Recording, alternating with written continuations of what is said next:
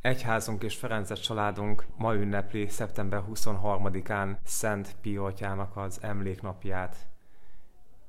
A történelemben nem egy távoli személy, múlt században élt, és mai napig egy nagyon jelentős szent.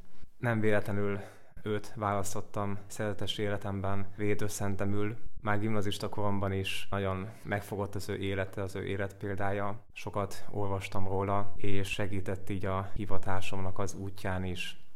Pio atya kitűnt élete során az egyszerűségben, a napi kötelességeit végezte, mindennapi kicsi dolgokat megtette, azokhoz hűséges volt, és már egészen fiatal korától nagyon közel volt a Jóistenhez, egy vallásos családban nőtt föl Olaszországban, Pietrelcinában, már gyerekként is tényleg egy odaadó életet élt. Egészen hamar felismerte szeretesi hivatását, Jóisten őt a kapucinus rendbe hívta. Élete során nagyon központi volt számára Jézusnak a kínszenvedése, nagyon sokat imádkozott, elmélkedett Jézusnak a értünk szeretetből vállalt szenvedésén, csak úgy, mint rendalapítónk, Szent Ferenc atyánk.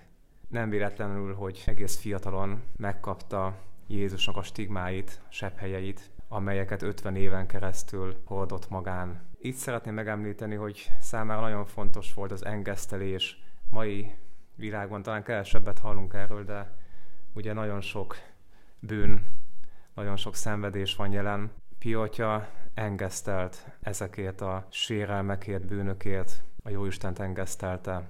Talán a stigmák is ide tartoztak, egyfajta engesztelés volt a részéről, és itt eszembe jut Pálapostolnak a kolosszaiekhez írt levelében ír arról, hogy örömmel szenvedek értetek, és testemben kiegészítem, ami Krisztus szenvedéséből hiányzik, testének az egyháznak javára. Úgy gondolom, hogy Piotya ez alapján élt.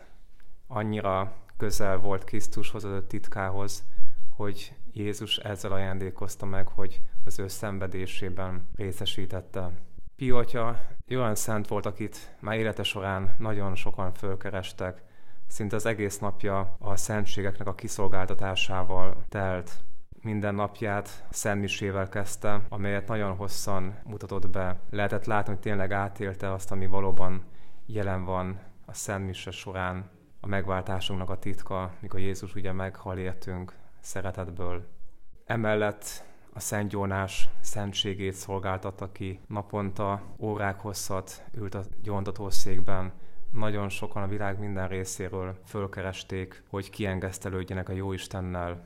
Ezt is nagyon aktuálisnak tartom, hogy ez a szolgálata nagyon bátorít bennünket, hogy mi is merjünk élni ezzel a nagy lehetőséggel, Szent Gyónásnak a szentségével, az ember törékeny, esendő, sokszor elesség bűnöket követel, és van lehetőségünk újra kezdeni, és Piatya ennek egy nagy szentje volt az újrakezdésnek, nagyon sok embernek visszaadta valóban, hogy ha el is essünk, de van tovább, mert egy Jóisten irgalmas, vagyis Piatya így a Isteni irgalomnak is egy nagyon jó eszköze, hatékony eszköze volt. Emellett azt is tudjuk, hogy nagyon közel voltak hozzá szegények, meg a betegek saját maga hozott létre San Giovanni Rotondóban, ahol élt, szolgált, egy kórházat, Providenza gondviselés, így hívják ezt a kórházat, ami azóta is bővült is, és működik is. Hagy említsem meg Piatyának az egyik röpimáját, amelyet nagyon gyakorta ajánlott így a híveknek. Nagyon rövid, érdemes ezt tényleg így naponta nekünk is imádkozni. Így hangzik. Uram, múltamat irgalmadva, jelenemet szeretetedbe, jövőmet gondviselésedre bízom. Pio atya nagyon sokáig élt, 50 évig hordozta sepphelyeit, 81 éves korában hunyt el 1968. szeptember 23-án.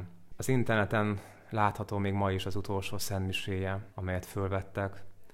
Mikor meghalt, utána eltűntek testéről a, a stigmák, volt szerencsém kétszer is meglátogatni San Giovanni Rotondót, ahol ma üvegkoporsóban őrzik, és nagyon megdöbbentő, hogy tényleg olyan, mintha éppen aludna.